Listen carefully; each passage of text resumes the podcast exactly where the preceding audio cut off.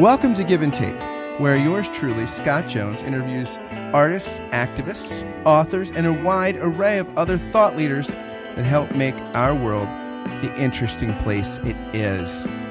My guest today is Rob Bell. Rob is a best selling author.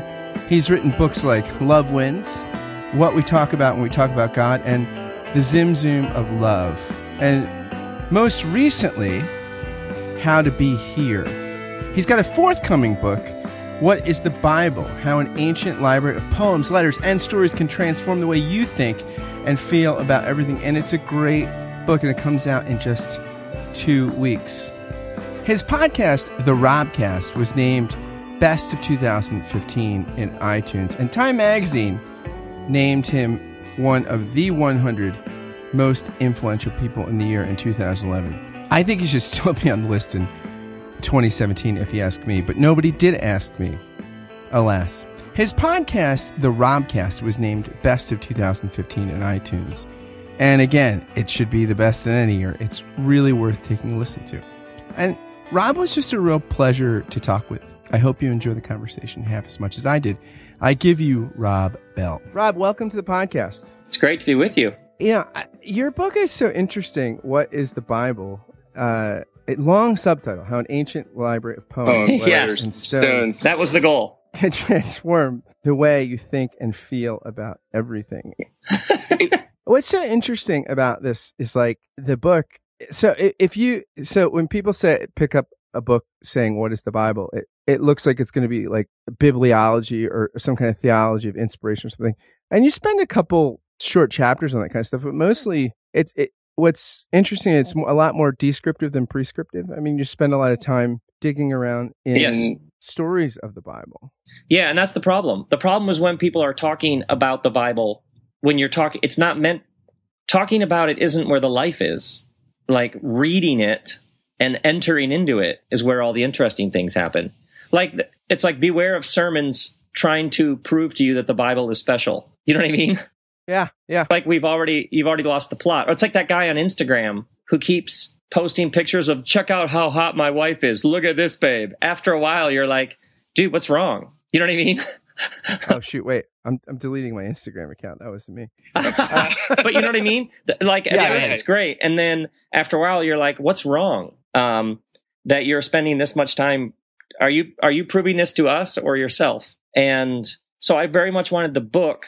I wanted you to read to invite you to read the Bible with me, and oftentimes, a book about the Bible is an attempt to tell you what it says. Like, I'm going to boil it down and tell you what it actually says but it's been saying millions of things for thousands of years. So you're probably you're probably not going to get the full spectrum. But if you can help us read it, now that's interesting. So this is about how to read it, not and and that's that's compelling to me. Well, you know, you tell an interesting story about in the beginning where you preach this sermon and somebody kind of pulls you aside and was like, well, you missed this, this, and this. Yeah. And you start doing this back and work. You come across as a lover of this book. I mean, like eh, that that that's really clear. Um, as reading it, it, it is um, is moving. It's interesting that you say that because a friend of mine read a copy, and he came over to the house and he said, "This is your most personal book yet." Mm. And and I said, "But it's I don't like tell lots of stories. It's not. I don't understand why personal is the word." And he said, "Because." there's no way you could have written this unless this had worked on you for a long period of time and actually shaped you. Like the subtitle for you is actually true. Um, and yeah, it's interesting you say that. A lot of people have have said that about this book. It's very interesting. Yeah, it's interesting, and I mean, this is kind of. I mean, it's interesting because you the format. I mean, your books are always interestingly formatted, and like it. I don't. I mean, I don't know who you work with uh, as far as publishers, but it it, does, it actually. So it's not it's it's not a slow read, but the format slows me down in the sense of good. It, it looks different than general prose that I read. Like you kind of space things out and you highlight things or bold, yes. or bold them, and it, it's um it, it is an arresting kind of experience, but in a in a good way. I mean, it kind of changes good. my gears a little bit. Good, good, good. I spent a lot of time thinking about information architecture, and so this. I don't know what that is. Oh well, well I, okay. I guess I could phonetic information. Well, you think about think about a room, right. think about a house, think about the space that you're in, where the walls are, how it's arranged, deeply shape the experiences that you have. The space that you're in is working on you. All the spaces. A CVS store is saying something about the world. It's saying something about what it means to be human. Um, and so when you think about a book, a book is a form of space. Um, you're entering in to how this person has arranged these words. And uh, so the book originally was like a it was like a hundred and two thousand words or something, and it had something like seventy five chapters. And I was sort of deleting, I was honing in on how to arrange all of this material. And so I spent a lot of time thinking about what happens and then what happens next, and where does one piece leave you. So what, where should we continue? So all that stuff I'm I'm glad that you noticed that um, because I am. I'm trying to create space where perhaps you can hear or see something that um, you haven't heard or seen before. Yeah. Yeah, it, it, yeah, it was. It's incredibly helpful. I, you know, it's interesting. I started listening to your podcast recently, and I was walking to a breakfast meeting, and this morning you did this, or, or at least the one I that was most recently released, which is what I listened to this morning, was on punk wisdom, and I actually shared that with our mutual friend Steve Huber uh, today over lunch. I said, you know, I was we were he was reminiscing about you know, you, uh, you guys in your colleges when you you guys were in like a band together. Yeah. Right? Oh yeah. Like, uh, I found that so helpful. And I actually talked with folks in this breakfast meeting about this. like, I thought it was so, you kind of talk about unconventional wisdom, conventional wisdom, and post conventional wisdom. And I, you know, I was thinking, when I got home, my wife had off today, and I said, you know, it's interesting. Is I don't know Rob Bell at all, but but like he he this is a traditionalist argument. I mean, it really it was a I felt like it was a call for patience. Uh, Absolutely, and, and a, a, a prophetic patient. Yes. Yeah. Hopefully it was lots of things at the same time. yeah. Hopefully it was lots of disparate elements that you would normally see be held up in opposition to each other, yet they were all existing side by side because you need them all. It's very interesting. I'm reading this guy right now, Thomas Halik. I tell everybody about. He's a um, a Czech psychotherapist who became a priest while Czechoslovakia was behind the Iron Curtain. And he went to this underground seminary and like Charles Taylor and people and Cardinal Kasper flying in to meet with these guys. And he wrote this book called Patience with God. And he said that um, faith is patience with yourself, love is patience with other people, and hope is patience with God. That's good. That's strong. Yeah, and I got that like as I was walking to this coffee shop to breakfast. Like, I uh, do people feel like when they meet you, they know you because it's funny because I think in, in, in things like seminaries and divinity schools, I feel like they could, well, you're the preacher type and you're the pastor type. The pastor type is more like the social worker, clinician. The preacher is sort of like the, you know, upfront communicator, salesman, you know, a spokesperson, teacher. But like you, you, you're, you're a great communicator, but your communication style is incredibly pastoral. is that a question? yeah. I mean, is that, do you know that about yourself? I mean, do you, like, do you have a sense of that about yourself? Like, I have a sense of what the integration of those things in your because you you're communicating to lots of people a lot of times. Yeah, I guess my answer At to once. you would be that apparently in a seminary classroom, those are two those are two different people. But I, that would be what are you talking about? Um, what do you mean? I'm not aware that that is a discussion that's happening. Um, I think that in some ways I'm digging around and I find things. Every all of my work begins with some sort of experience, some sort of taste, some sort of I see something and it does something to me, and then I want to show this to people. So, ha- what are the images, language, symbols? How do I help people see what I saw in the assumption that they'll probably see all kinds of things I didn't see? So, in some ways, I feel like I'm digging around and I dug something up, and now I'm like, oh, check this out. Mm. So, it all begins with my own sense of wonder and awe. And if you lose that, you lose everything. And uh, then from there, how could I put this? How could I create space, whether it's a book, a show, a tour, uh, whatever? How could I create space where we could all engage with this together? So, uh, so that's what I do. I wake up in the morning. There's always the next thing. There's always a book, sermon, tour, show, something, and then uh, I try to make it. It's actually terribly simple in all of its complexity. Mm. Yeah, that's how it works for me. So whether it has one dimension or another, uh, okay, I'll take it. I listened to um, your most recent conversation with Pete Holmes, and I listened to a couple of other conversations you had uh, recently in the podcast, and it's interesting. People sound like ch- childlike when you talk with them. Uh, not childish. I mean childlike. I mean, yes, right. Like, there's a distinction. You're right. yeah, I mean, it's, it's an important it's, distinction. Yeah, I mean they they seem very alive, and you know, like just Chesterton says, right? You know, something like you know, look at a four year old at the zoo versus a fourteen year old. Like a four year old's, oh my god, that's an elephant. Fourteen year old's like, oh, just back off. I just want to like, yeah.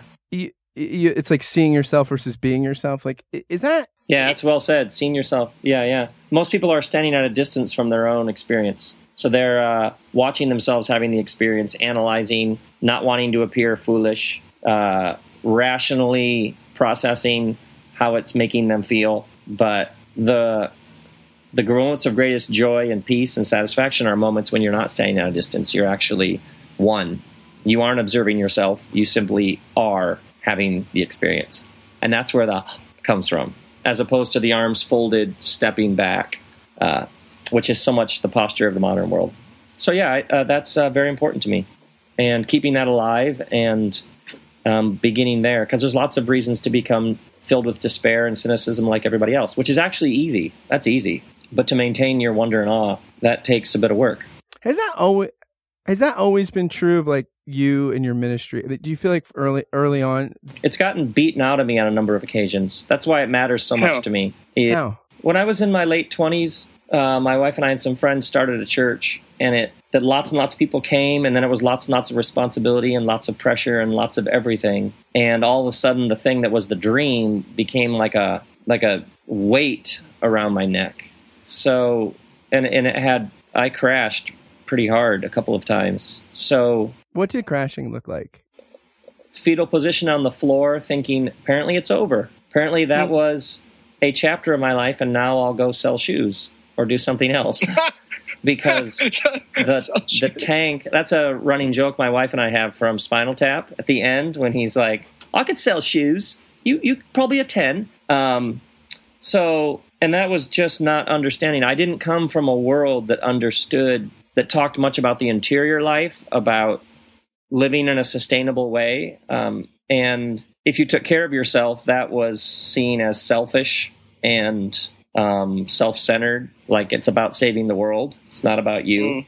And lazy was the worst thing that could be said about you. Um, so uh, I had to sort of go into all of that to understand how it had shaped me and then to be liberated from it and understand how to live in a sustainable way. And as I began to see that this work that I love so much only happened as overflow it was like spilling over the top of me actually living well. Um, otherwise, I just kept emptying the bucket and I had nothing less. And I know lots, especially lots of communicators who get up with a microphone to say something, and by the end of the talk, they have told you everything they know. You know what I mean? And then it's like cram a bunch of stuff in the bucket for the next time they have to get up and talk, which sometimes is seven days later.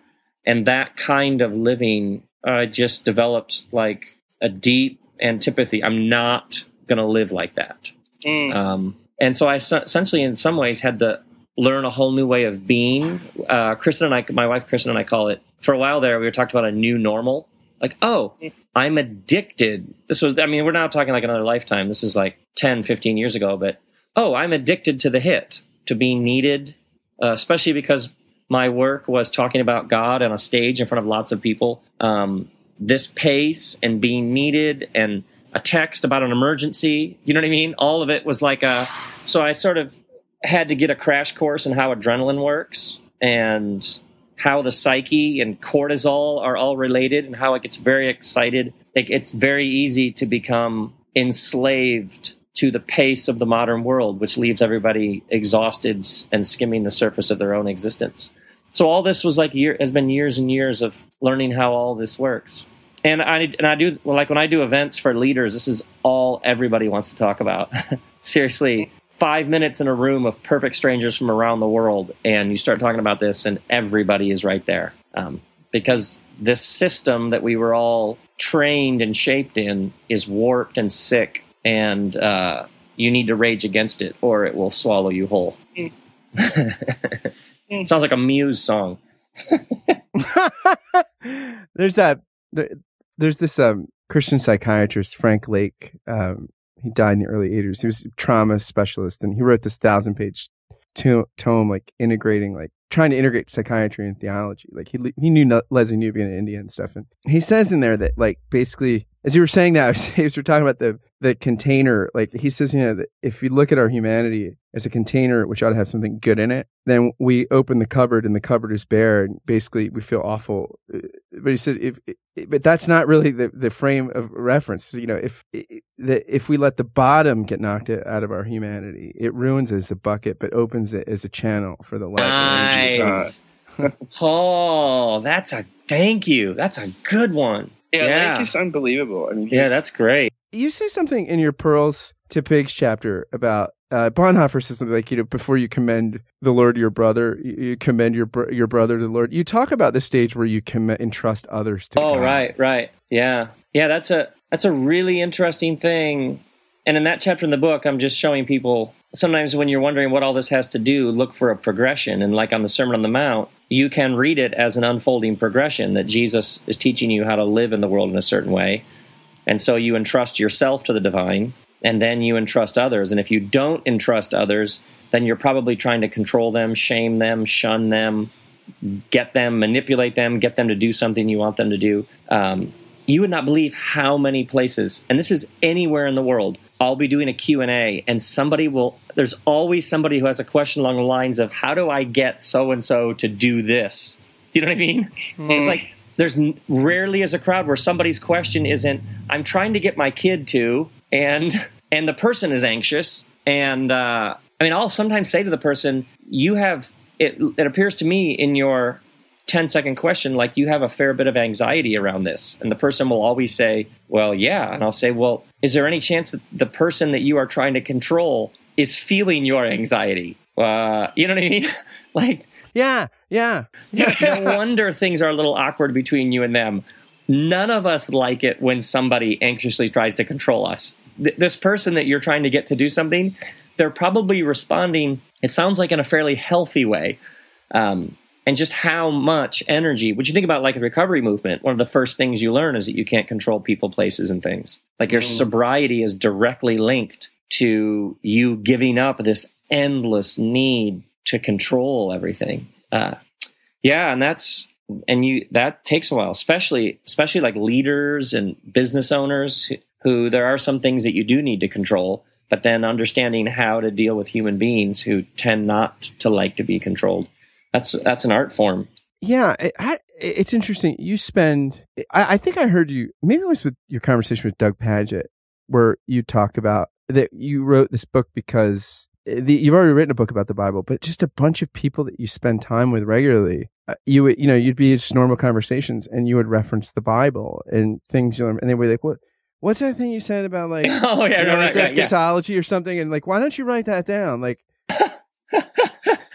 yeah, it's fascinating because I'm not like I'm not in churches or or or sort of overtly religious spaces. Um, my work is in other spaces, and yet people love the Bible. People people who've never read it, who are who want to throw up in their mouth at the thought of the word Christian, and would hear the word Bible and be like, "Please, love these stories and insights."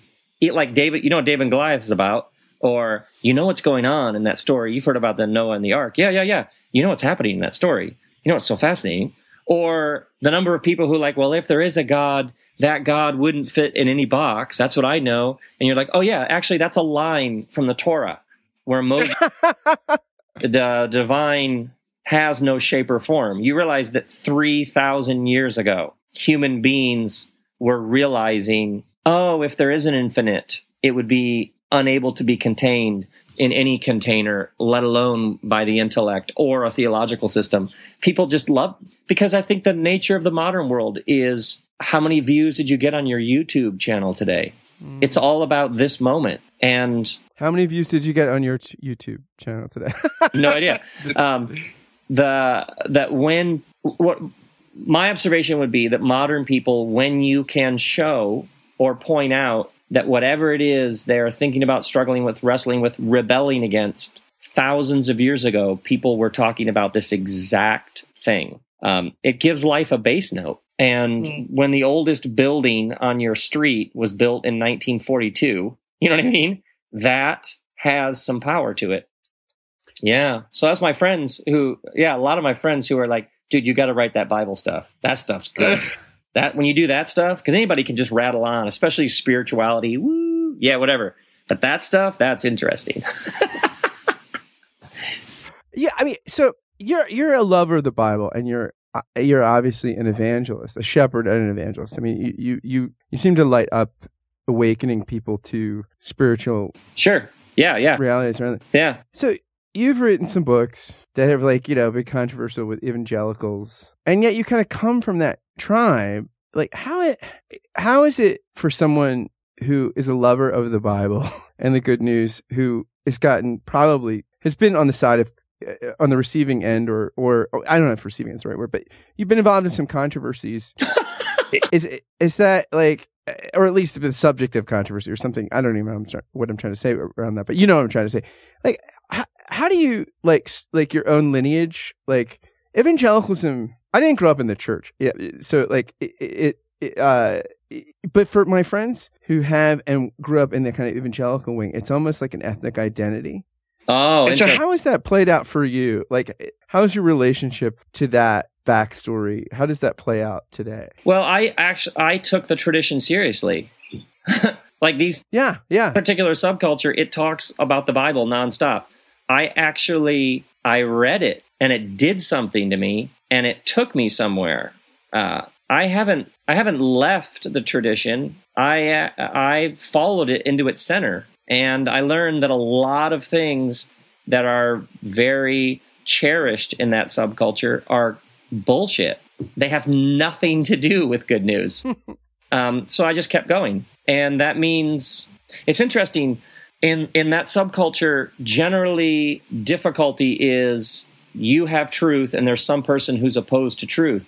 But in the Gospels, it's the tribe that are the ones who do the persecuting because Jesus is bringing them something new within their own tradition. Um, and when I began to to realize, oh, this this path has implications and consequences. It actually takes you somewhere. If you love your neighbor, y- you have no idea where that may take you. And the last thing this tradition is about is protecting the security and safety of the tribe at all costs. Um, so, I mean, uh, the Bible itself early on was the second command is to take care of the earth. So spirituality and soil are inextricably linked from early on. Um, so think about the, the, the minor prophets, the, the major prophets, all the prophets. I mean, these are this is a ragtag group of prophets who say to those in power, we have a widening gap between rich and poor, and this is not good, and the whole thing will collapse. So when you see Bernie Sanders, that's just a direct line. You know what I mean? Like there is a direct line from that tradition to somebody now saying we have a widening gap and it's not good for all of us, and I'm calling it out. Um, truth may come in all sorts of places. So I just kept going, and uh, I don't really think about criticism or pushback or controversy. It's just not interesting to me. What I think about is the next thing I want to make that has done something to me, and I'm trying to shape it, tweak it, form it, so that maybe it could help someone else. That's that's what gets me up in the morning. So obviously, anybody who says that they're they're trying to be controversial, I'm already bored. It's not a good honorable goal. So that was never the goal. The goal was to pursue a line of inquiry and to see where it leads, and then to keep going. Yeah, and it's been great. Howard Stern had a Bernie Sanders and Trump impersonator. This was before the election, and uh, they debated, and the guy was like, the guy doing Sanders great. He's like, I did very well in several demographics. So I got seventy three percent of people that shop at Whole Foods and don't bring their own bags but feel guilty about it. And they go, Well, who'd the other 27% go to? And the Trump guy goes, They went to Jill Stein. That's a good one. So, do you, eh, as a guy who like founded a, a mega church, it's funny. I, I had did an interview early earlier, like last week with um, Molly Worthen, historian of evangelicalism. Uh, she teaches at UNC, and I was asking her about Trump and evangelicalism. She's like, "Well, you know, some maybe some of the affinities. You like a lot of these. You got a lot of mega church evangelical warlords. I was like, that's such a great phrase. That could be like, yeah, that is. It's tribal. it's tri- It's clearly not about moral compass. It's clearly not about actually reading the Bible. It's clearly not about actually loving your neighbor. It is tribal, blood, political, safety, security. It's warlord is a great word for it. Yeah. Do you do you like do, do you go to church a traditional church gatherings much these i mean are you part of a usually on sunday mornings i uh record a sermon usually usually we go surfing and then i record my sermon for my podcast. That's what mm. i hmm. do and i love it. That's that's lovely. Yeah it is. It's beautiful. My kids and i usually have a huge meal pancakes. I've been working on this uh almond flour pancake that my boys just devour. So that's what we do. We're here. It's great. Is there a reason that you don't go to traditional kind of church gatherings? It's just like, it, it, I mean, it, is there a method behind, not the madness? The whole thing's a temple. What are mm. you and hmm. I doing right now? The whole thing's a temple. So uh, the meal, the walk around the block, my friend who's got cancer, who I keep checking in on him, the whole thing is holy and sacred. Mm. Uh, and I actually think that's the apocalypse that Jesus spoke of the temple comes down because the temple has to come down because the whole thing is a temple. So uh, I'm cheering on all the people who are gathering in communities, um, and and it's fantastic. I I just have work to do, and I'm doing it with my family here, and life's never been better. Do you feel like in some Bonhoeffer letters from papers, letters and papers from prison says that what we need is a religionless Christianity? Yeah, that actually really changed things. John Robinson does a whole bit on that in his book Honest to God, and that those ideas did something to me, really profound. Like that would take multiple podcasts to work through. But that that phrase and what what he was getting to uh, did something that there's been no turning back. when was that? When was when did you engage that? 2004, 2005, and I think at the time I knew this is. Uh, I had a sense that I was scratching the surface of something that would turn everything, take me all sorts of places, and essentially my work now is I go into places that have zero sort of overt religious or spiritual naming and I talk to people about the holiness and the sacred nature of life and business and art and family and things happen. And that's partly what happened to me is I realized, oh, the next phase, the, my my work now will be to to go to all these places and announce the whole thing as a temple. So so literally like last week I was speaking to software developers and user experience people, like tech, like high-end tech that I don't even understand what they're talking about. How do you get booked for that? I don't know. Uh, somebody knew somebody. You just get a Mission Impossible thing. This is your mission.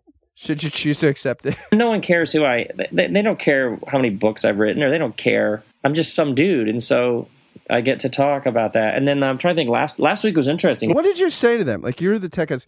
So you're. What do you? What do you? What did you talk about? I talked about how what happened in the modern world is that scale became the new god. More, bigger, faster, cheaper. Can you get it to me within a day?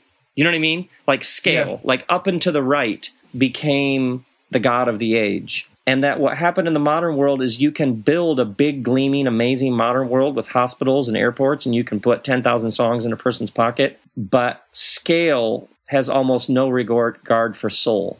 And so I talked mm. to them. The Germans have this word, word Grenzebegriff, that which is real but beyond analysis. And that most of us, we were trained how to climb ladders from an early age, get good grades so you can uh, go to college, get good grades in college so you can get a good internship, get a good internship so you can get a good job.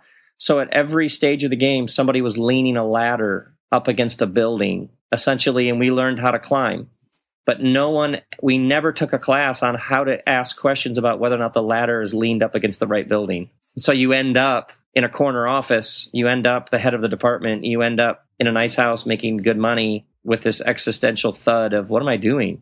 I don't this what is this? Is this it? Uh, and, so i talked about my observation would be when people realize they've been bowing down to scale the first thing that will happen is if you're going to head in a soul direction, it will there will be some cost.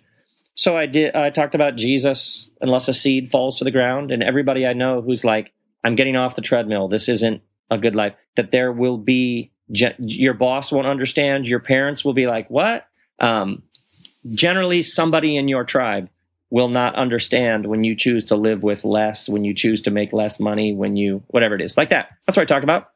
Has anybody ever gone up to you like at a talk and be like, dude, I got Grenzebegriff tattooed on my arm? Like, um, that's actually a regular thing. Uh, people come up with tattoos. A woman came up and she had done a tattoo of my Everything is Spiritual film. She had outlined the film using like numbers and squares and circles, and she had had the outline of the talk all up and down her arm. Oh yeah. Are you like are you like when you say like, are you going close? Am I gonna? Is, is there a bunny rabbit can be boiled in my backyard? I mean, what's going on here? a lot of lines from the. Uh, it's interesting the past couple years with the Robcast. A lot of lines from the Robcast. Yeah, it's a it's a regular occurrence. Um, yeah, yeah.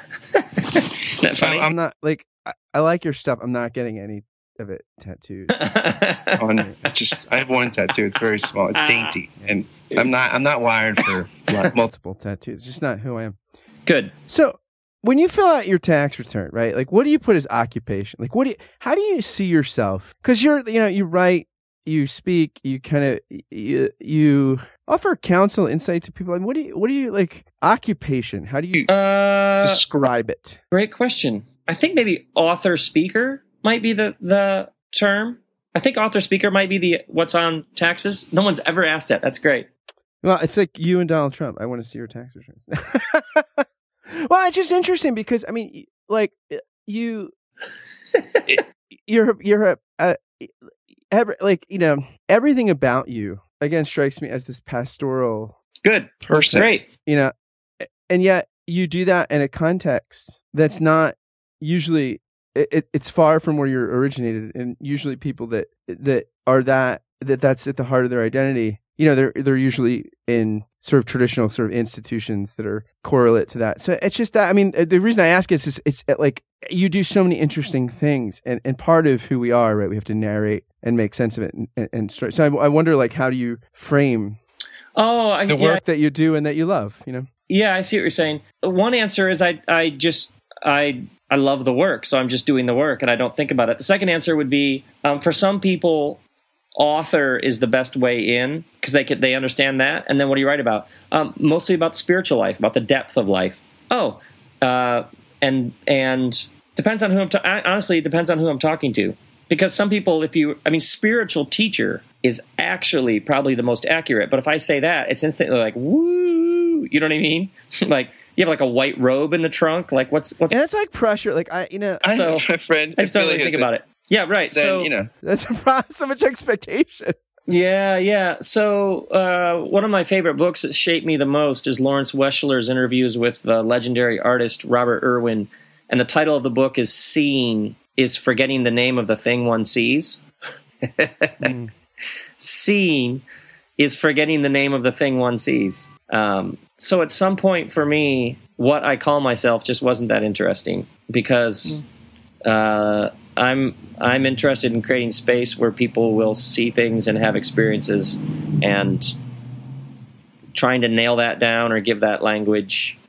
Uh, and then I also sometimes just say I give sermons because I love the sermon, and I long time ago gave myself to resurrecting the sermon. So sometimes, like I do a residency at this club here in West Hollywood I'll do an hour and a half show, and honestly, I just did a that was a sermon. You know what I mean? And every- I love that. I love that you have. You, I love that. Like I do a residency at this club. That's the greatest sentence I've ever heard. Like the other night, I did an hour and a half on aesthetics and architecture that was actually uh, an exegesis of Genesis chapter 2. Although I didn't do Genesis chapter 2 that the trees were pleasing to the eye until an hour in.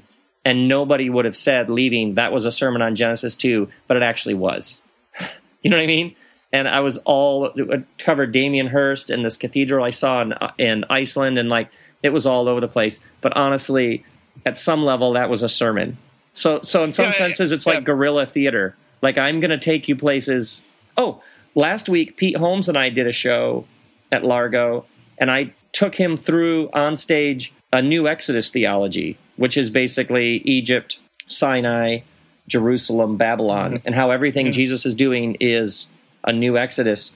And he showed up high. In his words, he was 10 out of 10 high. So he gave running commentary on a serious theology of, of a way to understand what's happening in this book. And it was magic. And that to me, that's living right there. That guy does the best Richard Rohr I've ever heard. I mean, some men make a sacred place out of their car. Isn't it so good? We'll probably release that one. He does his his Richard Rohr impression of, in that one too. Um, yeah, that's to me that's the that's the juice right there. It's some sort of guerrilla theater, performance art, recovery meeting, revival, TED talk, sermon. Yeah, that's the thing. So yeah, Karl Barth says that you have to preach not about the Bible, but from the Bible. Exactly. Exactly.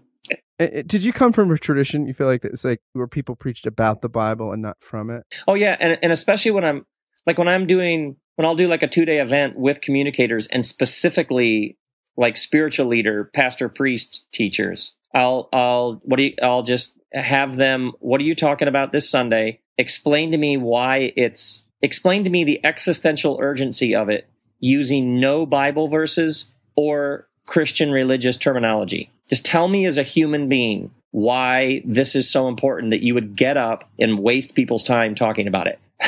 mm. And a lot, it's shocking how often people are like, well, uh, because Jesus said, mm, thanks for playing, try again. Like, why is this rumbling inside of you? Why is this a fire that you have to get out? What is it about this that helps you better understand what it means to be human that you are going to take people's precious time? And um, if you can do that, if you can explain it to me, now that's now you have something. Now that'll now you have some good news. At the end of the book, you, you talk about books that have influenced you and books about the Bible, and I love that you mentioned Ken Bailey because I, I, went to seminary in, in Pittsburgh, um, and he was like the Billy Graham of Pittsburgh. And you also mentioned Robert Capon, and um, you know, and then I didn't realize I, I was surprised I hadn't connected you and Capon. Um, but you, I, I like, I think you, you and Capon would have had a good time cooking a meal together. I think. You know, I, uh, I started reading. I think I read every book of his that I could find years ago, and and couldn't. I couldn't get enough. And I noticed he mentioned he lived like uh, Stony Island or or Rock, whatever. Long Island.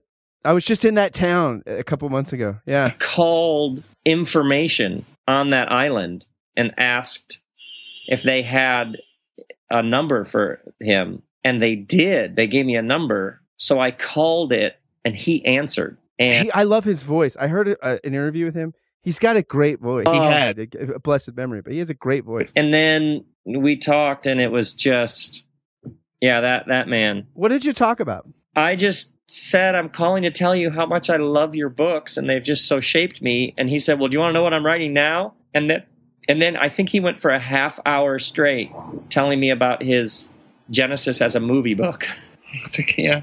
And it was wow. actually jarring because I was like, he has time just to talk to a random stranger who called his home phone? What a that is fascinating. But oh, he was couldn't have been more kind and generous and funny and long-winded. It was great. Do you make time for random strangers? You're a busy guy. I mean, is that hard to do? Uh, I do. Yeah. I run into all sorts of just out here, just walking in the neighborhood. I run into endless, fascinating everything. I can just walk out my front door and it's interesting. So, uh, yeah. Is it hard as a public figure? Is it like we were saying before? Is it how do you avoid the seeing yourself versus being yourself like trap and tendency? Like you're just, I mean, you're you're someone that's in the public eye a lot, and and even if it's a religious public eye, it's still but you know, I mean, well, no, I, in fact, you're you know you're hanging around with a lot of interesting people that are also public personalities. I mean, how do you uh how do you like avoid taking yourself too seriously? Um, because like just you saying public figure, I'm like, oh, I wonder what he's talking about. It just is like a tenth of a tenth of one percent of what a day is like. Uh, first off, my kids are the center of my world and my life with my wife and my kids. So today uh, I'll take my daughter to dance, and then there's like a school fundraiser. What kind of what kind of dance does she do? Hip hop, jazz, and then circus, like silks, like Cirque Soleil stuff. And Oh, wow. then, uh, and my wife um, is in grad school, so I do a lot of groceries and taking my daughter to piano Mondays, and then What is she studying? psychology. And uh, so that's what. So my life here is with friends. My friend, uh, he's a philosopher named Pete Rollins. He lives around the corner, so he's here a lot, and we we eat and talk. And it's uh, that's most of my life. Go surfing, work on the next thing. So the idea of, and then like this book is coming out, and I'll go on tour, and I'll be like, oh, no way.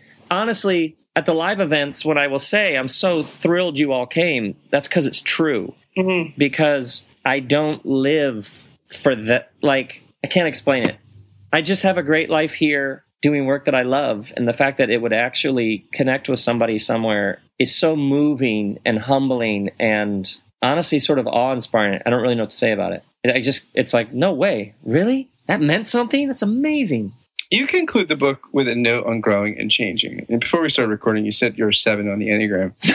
And it's amazing because sevens usually are pretty conflict averse and fear pain, but you're you seem to be someone who uh is not at least that doesn't seem to drive you. Like I, I mean I know sevens. Some of my best friends are sevens, but but you seem like you, seem less pain and tension and conflict averse. At least in a lot of what you write about dealing with change in the tribe. I mean, that, Uh, has that always been true, or is that a learned? Uh, I think I had Hey. to learn all that. That's years of therapy.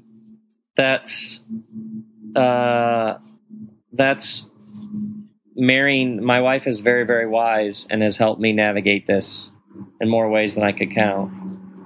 So uh, that's yeah, and that is a lot of pain. That I was like, this will either destroy me or maybe something that has to die will die, and then we'll come out the other side and it was just knowing at every stage oh i either go through this and it does whatever it needs to do or i dig in my heels and i regress and i fight it. And uh, i think i was broken early on in some significant ways and realized oh that was brutal but man i'm freer and i'm looser and i'm not carrying around some of the stuff i was carrying around. And so then it's like you just learn that's how it works that death and resurrection actually is how it works.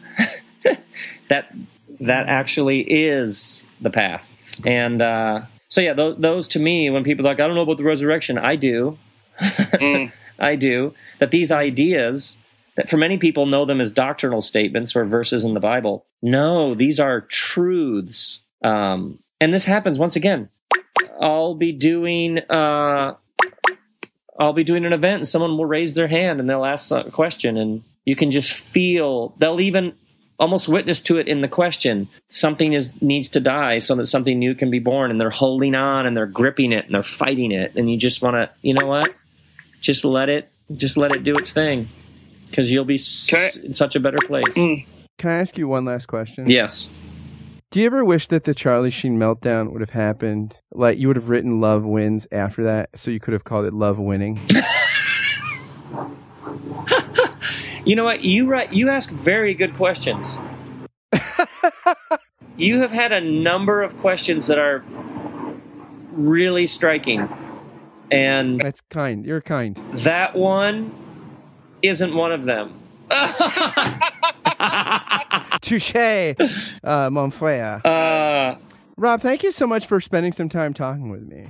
you're. Uh, I. I'm gonna have to hunt you down and find out what it is you do with your life because you're a very compelling, interesting person, and that's not I just blowing stuff your way. That's that was a really you had you had those are really good questions. the feeling is mutual, and thank you for your work. My pleasure. And I, and I will tell Steve. Uh, you said uh, you said hey. I love that guy. Funniest man I've ever known. Peace. He's a good guy. Thanks. Thanks for listening to Give and Take. If you liked what you heard, please do a couple things for me. They are so helpful if you do them. Share this interview on social media or via email, or tag someone in a tweet or something and say, hey, this is great. Check it out. spread the love and goodness if you've found it here.